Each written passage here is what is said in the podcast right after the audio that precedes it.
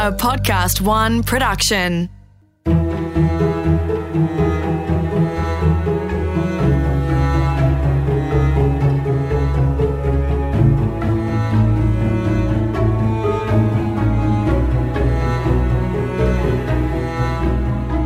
I'm Charles Fairlie, and for 30 years I've worked for big media companies like the Nine Network, Sony Music, AAP, and Win Television. And I started Unsung Business Heroes because I wanted to give small business owners a voice. Many of those small business owners that I met through my work, but also because my dad was a business owner. And so helping small business and marketing and getting to know the motivation behind business is part of my life. Diana Ryall had a fascinating story, so I really wanted to hear more about what she had learnt over her years in business, but primarily from two angles. One, she was the uh, CEO or MD of Apple Australia around 2000, which must have been a fascinating position to be in at that time before Apple had really taken off as a global phenomenon um, pre iPhone. Uh, but secondly, she got uh, struck down with breast cancer, and how she coped with that made her a much stronger person, and that was an element that really made her story unique and powerful. So I was really keen to sit down with Diana and get the inside running on how she coped with that, how it impacted her business, and what she was doing now. I often say that I was the end of war gift, or it wasn't really a surprise, arriving just after the end of the war. A baby boomer, and right at the beginning of the baby boomers. It was a time where smart women did languages and languages aren't really my strength. My strength is maths and science. Yep. And so it wasn't until the last two years of school that I got the opportunity to really thrive a little bit in those areas which set the scene for university. Yes, so you went on to university and met your husband Bill there? Yes, and I studied science mm-hmm. and I also studied a lot of other things. Having come from a girls' school, it was an exciting time where there were lots of young men around. And because I was doing science, a lot of my friends were in engineering. Bill was in uh, geology. And in first year, he was one of my tutors, and I didn't go out with him in first year, but in second year, I started to go out with him, and then we got married, as people did of my ilk uh, the year after I finished university. And then you went travelling through Bill's? Yes, he finished his PhD at Sydney University and got a postdoctorate scholarship at Penn State University, which is a really interesting university in the middle of Pennsylvania state, and it really is a university town. So when we got married, of course, I went over there and I had all the right paperwork but still they wouldn't let me teach because I wasn't a citizen of the country. I was very, very disappointed, having only done one year of teaching, that that particular job role had disappeared. But in hindsight, the job that I picked up at Penn State University set the scene for so much of the rest of my life. Yes, computer programmer. Absolutely. And what was different about computer programming that attracted you to it, and were, were you the only female? I wasn't the only female, but I had never touched a computer. Hmm. So we were writing computer aided learning for schools, the slum schools in Pittsburgh and Philadelphia. And we had a team, I think we had three women and eight men. And they were interested in me because of my mathematics. But I didn't have any of the computing. But they said, we'll give you about a month, and if you get the hang of it, you get to keep the job. So that was the first time I'd really, really been motivated to learn quickly. And it gave me great insights on, set my personal vision of how computers were going to change the way we lived our lives, especially in education, that people could do things differently. I feel very privileged to have been on the beginning of that wave and the experience I got at Penn State set the scene when we moved to Canada. So I came back and started teaching again in Australia. Right. And after Canada, I was very disappointed with the constraints that were in the education system. I found it really, um, there was no freedom attached to it, and Canada had been a lot more flexible. So I applied for a job in the Department of Education, which I got. So I had a year there, and then I was pregnant with my first son. And I really realised when we all look at our strengths, I realised that my strengths didn't marry up particularly well to living, working in a government department. So I decided I wasn't going back there. After I'd had both of the children and done, I went back to university for a Master of Education. I did some part time teaching work. And then I saw this tiny ad that said full time hotline systems engineer. And I kind of looked at the ad and thought, no, I don't want full time and I don't want hotline and I'm not a systems engineer. but I applied anyway and I got an interview because it was so early with computing that nobody had any experience. So at least I had some experience. And that was when I moved to Electronic Concepts and started doing external training courses for people on using computers. And it just so happened that Electronic Concepts were the distributors for Apple at that time. Right. And then Apple came into Australia, and then I moved over to Apple in 83. Started off very much training teachers who were just beginning to get computers in the schools Yes. and had no idea what to do with them. And people laugh when I say it wasn't a glamorous position. I had a station wagon and I would go early to the office, pack six Apple IIe's, their screens and their disk drives in the boot, drive out to the school, set them all up, make sure they're all working, run an in service course for the day, and then drive them all back. So people say, oh, it must have been glam. No, it wasn't glam at all. No. It was just hard work. But then that evolved as uh, more computers got into schools. My real start in Apple was in this mix once again of an understanding of computing as well as an understanding of education. And in terms of the gender balance in those days, were, were you one of very few women? Very few women. And then I moved into marketing and then sales and marketing, and then I headed up the whole education division. And there really were very few women in those areas. So you were a groundbreaker. I was. There was kind of just me in the executive team. We even had a male in HR. I guess I just saw it that even since university, when I'd studied maths and statistics, I was one of a very small cohort of women. And then when I studied computer science at Penn State, I was one of one or two women. So I'd always expected to be in the minority.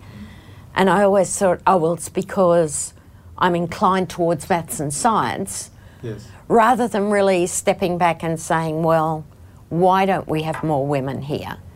I spent nearly 20 years at Apple and I moved out the education market. I did some business development work in Asia. I looked after our customer support for a while. I looked after our developers for a while. So, again, having cut code earlier, uh, that gave me good experience. And the last four years, I was the managing director. And in year 2000, I've got to say a real highlight was we won Employer of the Year. It was the first uh-huh. year that they gave out that award. And we went into the competition not because I thought we would win, but rather this was a way of getting an engagement survey done by someone else at no cost. So that was great. The Olympics in Sydney were amazing. I don't know if you were in Sydney at the time. I was. But the whole feeling around the beach volleyball, people were doing Mexican waves, mm. and it was really fantastic out on Bondi Beach, and it was a highlight. And then in October, after we'd done that, I was diagnosed with breast cancer. Mm. And that was kind of a downer. You start off hearing, and then you start off getting a bit more information about what the treatment schedule is, and I realised that I wasn't going to be able to continue to have the profile that I'd had in the press with Apple. Um, so I worked with our marketing director, Ben. We went back to the people in Asia Pacific and said, How about we job share? And they weren't terribly keen because job sharing the head of a company in Australia isn't seen very often even today. No. And that allowed me to have chemo and radio, and more chemo. Um, and I took some of the more strategic things, and Ben took a lot of the day to day. But we managed to make it work really, really well. I think when you suddenly realise your life is threatened, you start to really think about what's valuable and what's not. So when I had finished the treatment in the middle of 2001 and had kind of got back on my feet, I thought about the fact that if you've been the managing director or the CEO in Australia for four years, what difference is it if you make that six years? And yet, if you've had breast cancer, if it comes back in the first two years, your prognosis is not good. I loved what I was doing at Apple. I loved Apple's products. The products coming through the pipeline after Steve Jobs came back were very exciting. And so my heart was not ready to leave Apple, but my head said this is the right time and the right thing to do. And I had no idea what I would do. So I see my life in a number of different areas at this stage. I've got my work part through Xplore for Success. It came about with talking to lots of people and also talking to young women who had come through university and were finding the workplace challenging. And I thought, gee, I learnt a lot during that time at Apple about being the only woman, how to present things, how to get your points across. Mm. And I thought, maybe that's a way. So, what I did was book a room at the YWCA by sending out emails to my friends and young people that I knew. I got about 35 people in the room and said, This is what I think. You know, find out more about yourself, think about how you operate in the workplace, think about what your goals and aspirations are. And of the 30 something in the room, 24 said, Yes, I want to do that program. We had six sessions over six months. And then over the last 15 years, we've grown and now have a team of 20 around the country. And I have a really good team who delivers our programs, which of course have evolved over the years to make sure that we stay abreast of what's happening in the gender equality space. Then I do feel that it's important to have a balance of what's commercial and what's not for profit. So I've been very involved in the National Breast Cancer Foundation, Dress for Success in Sydney from its inauguration, Good Return that does microloans and financial training in Asia. And then, of course, the third component is I have a husband of many years, and both of my sons are now grown up. They're married and have three children each. And there is a part of wanting to be involved and making sure that they thrive. Why does that diversity matter to you? I think during my career, I really didn't reflect on gender diversity that much. I did notice when in the executive team we got a second wom- woman around the table, it really changed the dynamics. People bring different perspectives and they frame questions and problems in different ways. And I think what you really need is different people looking. It's the same thing if you tell a story, someone will tell it from one perspective, the same story, a car smash or something, someone will tell it and it sounds quite different. Sometimes it's so different you don't even know if it's the same story.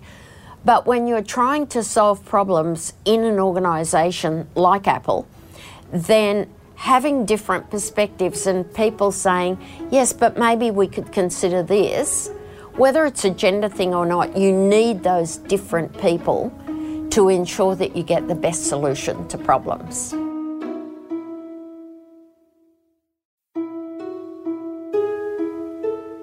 Gender diversity was probably the key to what brought me into the diversity space. But the longer I'm there, the more I realise that diversity is much broader than that. You've got whether it's racial heritage, you've got different religions, you've got different people. There are people who maybe were born in Australia but have a different heritage. You have people who arrived in Australia. All of these facets of diversity uh, make for an interest in other people, but sometimes their particular strengths get masked because they're not the same as the ruling group. It's well proven that you look, you're inclined to hire someone who maybe doesn't look like you but responds like you. So I'm fast paced, I'm out there. So am I more inclined to hire someone else who's fast paced and making decisions? And is that really what I need in finance or law or something like that? So, this whole diverse perspective has given me a whole new lease of life to learn more things, learn more about different people. And I find it fascinating, and I continue to be inspired by different people, different skill sets, and how we can change workplaces in Australia if we become less diversity blind. Anyone you would say was uh, mentoring you? Steve Vamos certainly mentored me. He came into Apple as the managing director early in the 90s. He put me into a whole lot of different job roles, still within Apple, and that really gave me the experience that when I did take over Apple Australia, I understood all the areas. So he was someone, and I remember him taking me into the office one day and said, You do realise half the staff are scared stiff of you, don't you? and I said, What do you mean? I'm five foot nothing, I'm friendly, I'm nice. It turned out my own team knew how I operated, so I'm quite direct. But I found that because I get to the point very quickly, I was putting other people off. So I might say, mm Charles, how are you going with that project? And they would often think, oh, you know, what has she heard about this project? She thinks it's not going well. So I learned that if I changed my approach and said, I've got a phone call with the states tomorrow, or I'm writing the monthly report, the project you're working on is really important. Can you give me a two minute update? It totally changed the language, it totally changed it. And if Steve had not given me that feedback, I probably would have kept on with that same style. Yes. And so it is a great gift to me.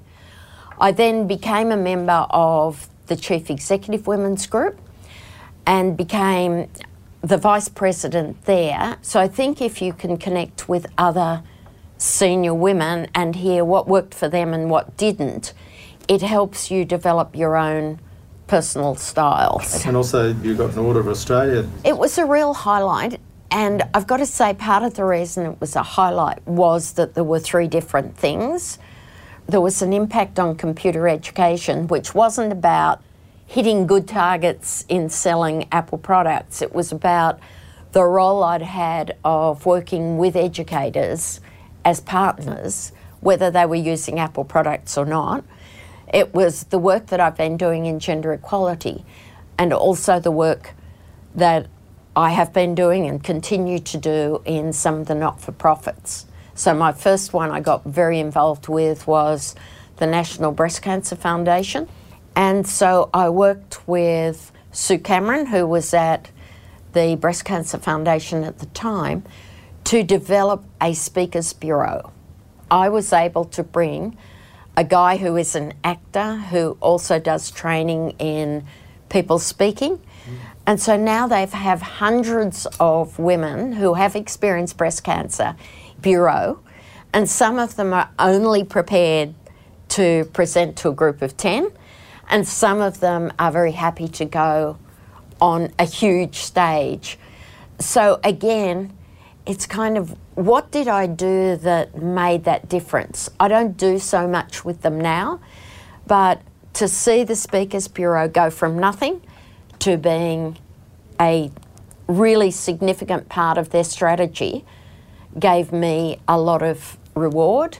Mm. And then Dress for Success was the founder, Megan Etheridge, is a friend of mine. And she said, I really want to start this thing. And I said, Well, because I work with Xplore, I have a lot of connections in corporate life.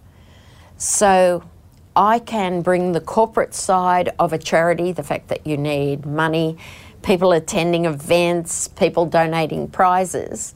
I said to her, I can bring some of that. And she's got a wealth of experience of working with disadvantaged people. So, in terms of the delivery of the service, she was fantastic. And again, our, our diverse skills allowed Dress for Success to move from a startup working in the back room of another charity to being a charity that supports over 2,000 women each year. And then Good Return uh, does microloans in Asia, mm. and I wanted to have another string to my bow of uh, most microloans go to women, and the return rate is normally about 99% of the funds come back. And because Good Return operated in Asia, I thought that was a really good charity to get involved with.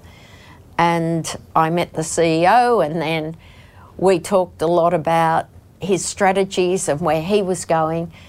And so that again has been a fantastic charity to be involved with. Yeah, I can see that you love giving back. That's, that's I, I really enjoy that. I'm fortunate I'm at a time in my life where I can afford to financially and I'm healthy enough, and the brain has stayed uh, fresh enough that I can do that. And I have no wish to do things, just hang around at home doing very little. And of course, I do have six grandchildren that take up time as well. Fantastic. Five of which are young women, young girls. Excellent. And that again has given me additional momentum that our workplaces just have to be more inclusive and more diverse by the time they're looking for work. Yes. Ideally, they'll be paid equally, they'll be promoted equally, they'll have opportunities equally. And so that's very, very important to me. And of course, my husband's in science, I'm in science. Um, guess what? Five girls, are pretty good at mathematics. I'm sure they would. So they're going to end up in that part of the workplace that has fewer women. And if they said they wanted to start their own business, what sort of advice would you give them around that? Uh, think about what you want to achieve. What is the vision? Not, yes, you've got to have money, things have got to be going, but why are you thinking of starting this? And mine was to make more women more successful in the workplace. Yes. And then I would say version 1.0 is really important, and this is what came through to me when I was looking after our developer community at Apple. That many of the developers would keep on developing, and I'm just going to add this, I'm just going to add that and getting them to put out version 1.0 so that they started a revenue stream was often quite challenging. I say you can give them free upgrades, you can do, but you need people who say your product is great. You need people who say it'd be so much better if you did this. So I would say to anyone starting a business, think about what version 1.0 looks like mm. and get it out in a short time and then look at how you can enhance that or broaden your services, but you don't have to do it all. And then, of course, watch the P&L, watch the cash flow, and don't work for too long for nothing. You know, I do see a number of women who, even some years later, are saying, oh, well, I just pour all the money back into the business. And it's like, no, you need to be taking money out as well. If you like that episode of Unsung Business Heroes, you're really going to enjoy our next episode with Andrew Rocks of Announcer Financial Planning Group, who talks about how his grandfather had a real impact on him when Andrew was just eight years old and how it shaped his opinion about how to include people in business, and that's turned into a real success story for his business. Unsung Business Heroes was presented by me, Charles Fairlie, in collaboration with Podcast One Australia. The executive producer was Jenny Goggin. If you'd like to see the videos of my interviews with these unsung business heroes, go to unsungbusinessheroes.com.au. For more episodes, go to podcast1.com.au, download the Podcast One app, or search for Unsung Business Heroes on iTunes.